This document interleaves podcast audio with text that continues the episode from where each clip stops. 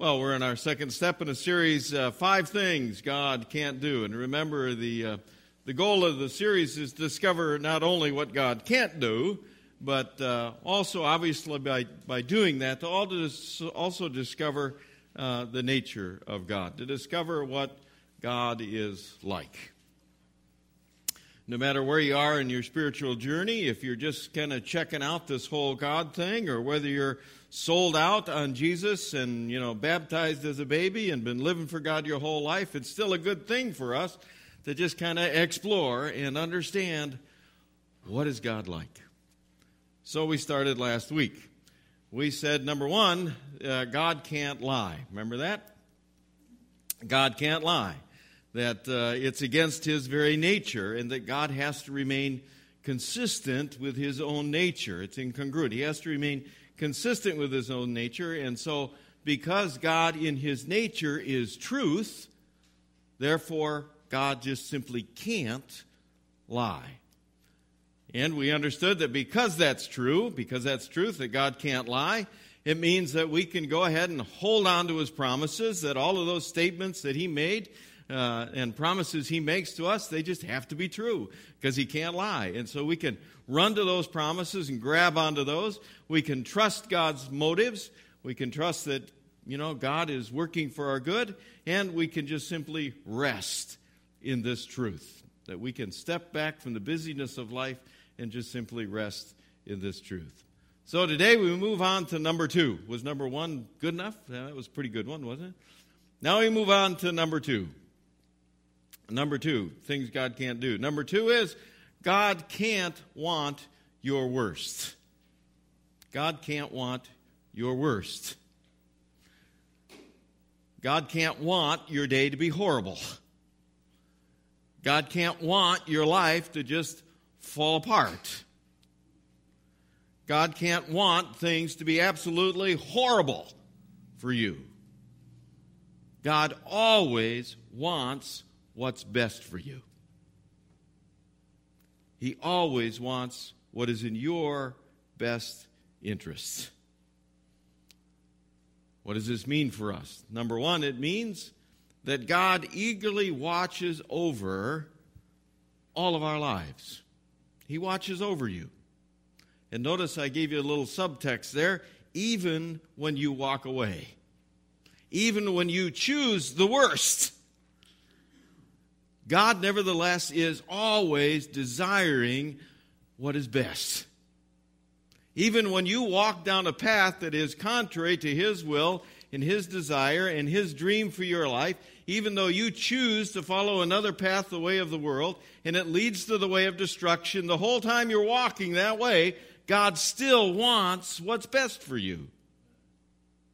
No matter what you're doing in your life, it doesn't change. God's desire over your life is whatever is absolutely best for you. Let me show you why that is, how that is.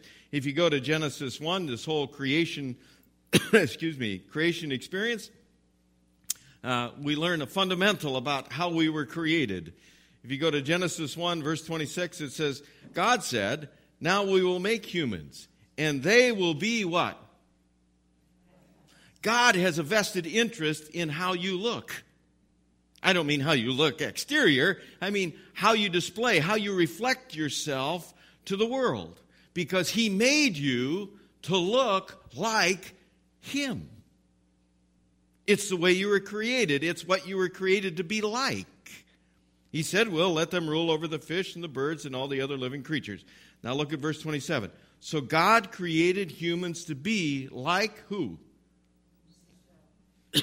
Excuse me, that's what you were created for. You were created to reflect the best of God. That's the way you were fo- formed and fashioned.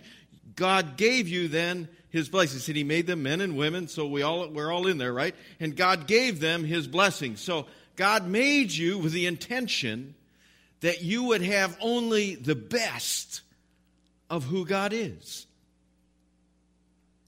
you know, once in a while, Jill and I'll, uh, you know, have a weekend now where all the kids come back, and it's kind of a big weekend, you know, with lots of activity that we're not used to anymore. And uh, inevitably, as the weekend unfolds, and uh, you know the kids finally get back, we'll sit down and talk about it. As the weekend unfolds, we're in that, that stage of our life where we look at the behaviors of our kids. And we look at those behaviors over that weekend and we say, Boy, I wish you didn't get that from me. Right? Anybody had that experience? See, you always want, when you look at your kids, you always want your kids to get the best part of you, right? You always hope that between the two of you, that they'll get the best part of you and the best part of her, and that means when they reflect themselves to the world, they will only reflect the best part of both of you.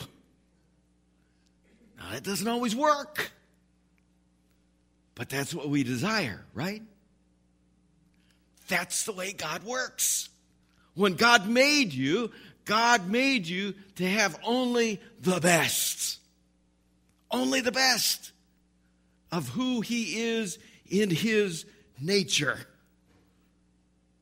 He wants you to reflect and experience the best of what created life can offer. If you take that in, if you take that truth in, it means right away there's an attitude adjustment for us because we know as we go through our days, not always do our days go the best. And when things start going bad, when we start get wrapped, getting wrapped up in, in that bummer day and the, the Debbie Downer, anybody know Debbie Downer? Yeah. The Debbie Downers of the day, we need to step back and say, wait a minute. That's not what God created me for. Wait a minute. I am not going to get wrapped up and sucked into these kinds of experiences because that's not what God created me for. God created me for the best. It's the opportunity for us to understand that God always wants the best, and He's always offering the best even in the smallest of details in our life. If you go into Matthew 10, you can see how God is so concerned about us and even the smallest of things in our lives. Verse 29 says, Aren't two sparrows sold for only one penny? How valuable are those, those uh, sparrows? A penny. In today's market, that's a lot of money, but a penny. Okay? I mean, how many times, you know, have, well, maybe you don't, but others, have you seen people walk by and leave a penny laying on the ground? That's how valuable the sparrows. A penny. They're worth a Aren't two sparrows sold for only one penny? But your father knows when any one of them falls to the ground. Even the hairs on your head are counted. So don't be afraid. You are worth much more than many sparrows. God is in the details of your life. And even in the smallest thing, He only wants your best. He only wants your best. Let's look at the text that was uh, shared with you earlier, the story that Jesus told and he tells this story about this son who goes wayward. He tells the story because he wants people who listen to the story to understand God. He wants them to understand what God is like in his nature. And so he tells the story about the son. He says, Once a man had two sons. The younger son said to his father, Give me my share of the property. So the father divided his property between his two sons. Look at that for a minute. What is the son doing when he comes to the dad? He's saying, Look, dad, right now in my life, you're as good as dead to me. Yes? He wants his inheritance. When do you usually get your inheritance? After dad dies, right? I mean, inheritance. I mean, it's part of the process. After dad dies, you get the inheritance. The son is coming to his dad and saying, Look, dad, as far as I'm concerned, You're just as good as dead in my life right now. The only thing I need from you is the cash. And look what the dad does. So, little word, big outcome. So, the father divided his property between his two sons. Who would do that? My kids come to me and want their inheritance? Good luck, guys. Right? Look at the nature of this father. This father wants only the best for his son to the point of saying, okay, I am willing to let you treat me that way, and I'll still only want the best for you. And he divides the inheritance and he gives it to him. What's the son do next? Not long after that, the younger son packed up everything he owned and left for a foreign country. Not only is dad as good as dead, the son wants nothing to do with dad. He now walks out of dad's life. He rejects dad, he rejects his home, he rejects dad's way of life, and decides he knows better. So he leaves for a foreign country where he wasted all his money in wild living. Boy, does he know better. He had spent everything when a bad famine spread throughout the whole land, so he had nothing to eat. He wastes everything. How many years do you suppose the dad had to work for that inheritance? I mean, how many, how many hours of sweat, equity, do you suppose those dollars that the dad just gave over to his son represented? And yet the son wastes it like that. Dad, how do you feel right now? All of those years, all of that toil, all of that work, all of that life that you poured into creating the opportunity for your son, and your son takes the cash that you worked so hard to achieve and he wastes it having a good time. See, over these, these weeks, we've been seeing a lot of our assets go in the dumpster. And only because of the greed of humanity. And we're sorrowful. Imagine how this father could feel when he sees all of his assets given to his son just wasted unintentional wild living. The story goes on. The son went to work for a man in that country. The man sent him out to take care of the pigs. He would have been glad to eat what the pigs were eating, but no one gave him anything. Now, this is a significant statement for this young man because he is Jewish. And pigs are absolutely unclean animals. This young man is at the lowest of the lowest of the lowest points in his life. For a young Jewish boy to be taking care of pigs is unthinkable, let alone having him look at what they eat and say, looks good to me. Verse 17 Finally, it's a big word. It is that moment where the son finally comes to his senses. He steps back and he says, You know what? Maybe dad's not so bad. Finally, he came to his senses and said, My father's workers have plenty to eat, and here I am starving to death. I'll go back to my father and I'll say to him, Father, I have sinned against God in heaven and against you. I am no longer good enough to be called your son. Treat me like one of your workers. He has that moment where he steps back and understands. God, the Father in this case, the Father only wants the best, even for his workers. And his workers have it better than I have it right now. Now we know in the story everything that the son's been doing, right? Now, what has the father been doing? What has the father been doing in the story? When we look now at what the father does in the story, we'll see that God will not give up on you. just like the Father doesn't give up on his Son.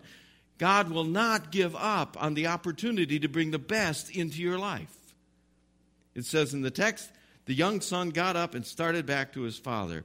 But when he was still, how far off? A long way off. This is an important piece. When he was still a long way off, his father saw him. What does this mean? Every single day throughout the entire day. What did the Father do? He scanned the horizon in the hopes that he would see his Son. Day after day after day, hour after hour, he kept looking down the road and hoping he would see his Son. The Father never stopped desiring to have his Son back and bring the best into his life. The Father never gave up, and he scanned the horizon every single day, looking and wanting and waiting for his son. And finally, when he saw him, it says he felt sorry for him. Now, of the range of emotions that the father could have felt in that moment, I mean, think about it, what we just walked through. Think of the responses the father could have had. Sure, now you show up. Wasted all the cash I worked all my life for, and now you come walking down the road.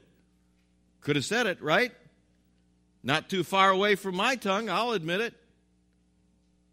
How many other things could the father responded with? The father could have seen him far off and said, Oh, yeah, he thinks he's going to get back in. Right? And yet, right away, what is the immediate response by the nature of the father? The father's heart breaks for his son. He felt sorry for him. He felt sorry for him. God will never give up on you. He always wants to bring the best into your life. And then look what the father does. It says, He ran to his son, he hugged him, and he kissed him. Do you see that? He didn't even wait for the kid to come back with his head down. He didn't even come back, wait and say, Yeah, well, he's got to come and get a little homage going here. It says the father took the initiative and he ran to his son. God is always looking for the opportunity to bring the breast into your life, and He will never give up. He will always be searching the horizon, and He is always ready to run to whatever circumstance you experience. He is always ready to bring to you the absolute best He can bring into your life. He hugged him and He kissed him. That's good stuff. That's good stuff. And the son, the son said, Father, I have sinned against God in heaven and against you. I am no longer good enough to be called your son. What a moment! What a moment! The son comes clean before his father. God wants our best, and it starts when we just wipe away all the stuff when we just wipe away all of that self pride, when we just wipe away all of that own desire, when we just wipe away all of that stuff that leads us down that, that path that that son walked, that walks away from the Father and leads only to destruction. When we say and understand, God, you're the one. You've always wanted the best for me. You're the one. You always have watched over my life. You've always wanted to be there in the midst of even the details. You've never given up on me. And I give up on me now. That's what the Son does. God, you want the best. And what I want to do now is align myself with you, with your path, with your desire. God wants to give you the best. And the best he could do is give you his best Jesus Christ to be your shield, to be your protector, to be your guide, to be your guardian, to be your life. God can't want your worst. He can only want your best. That's what he does for the Son. It says God wants to give you the best. Verse 22 says, But the Father said to the servant, Hurry. See the urgency there? That's how bad he wants it. Hurry, hurry, hurry. Bring the best clothes, put them on him. Give him a ring for his finger and sandals for his feet. Get the best calf. Did you see that? Get the best calf and prepare it so we can eat and celebrate. This son of mine was dead, but has now come back to life. He was lost, it has now been found. And they began to celebrate. God only wants your best. The ring on his finger, the sign of, of the Father's authority, the, the best calf, not just the, the one that happened to be there, the best calf you could buy, the abundance of that feast that night. God can't want your worst, He only wants your best.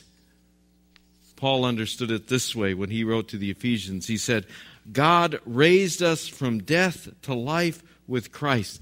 Notice the tense there. It doesn't mean God's going to someday do this. It means when Christ is in your life, this is what he does for you. God raised us from death to life with Christ Jesus, and he has given us a place beside Christ in heaven. That's the best. The absolute best.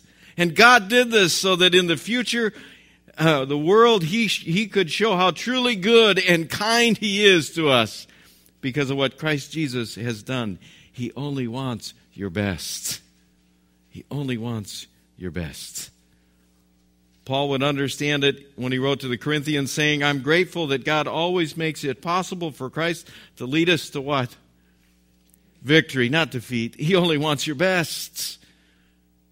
And finally, even in the Old Testament, Jeremiah understood it as God spoke through Jeremiah and said, I will bless you with a future filled with hope, a future of success, not of suffering. God always wants your best. He can't want your worsts. And He gave you His absolute best in Jesus Christ. Amen.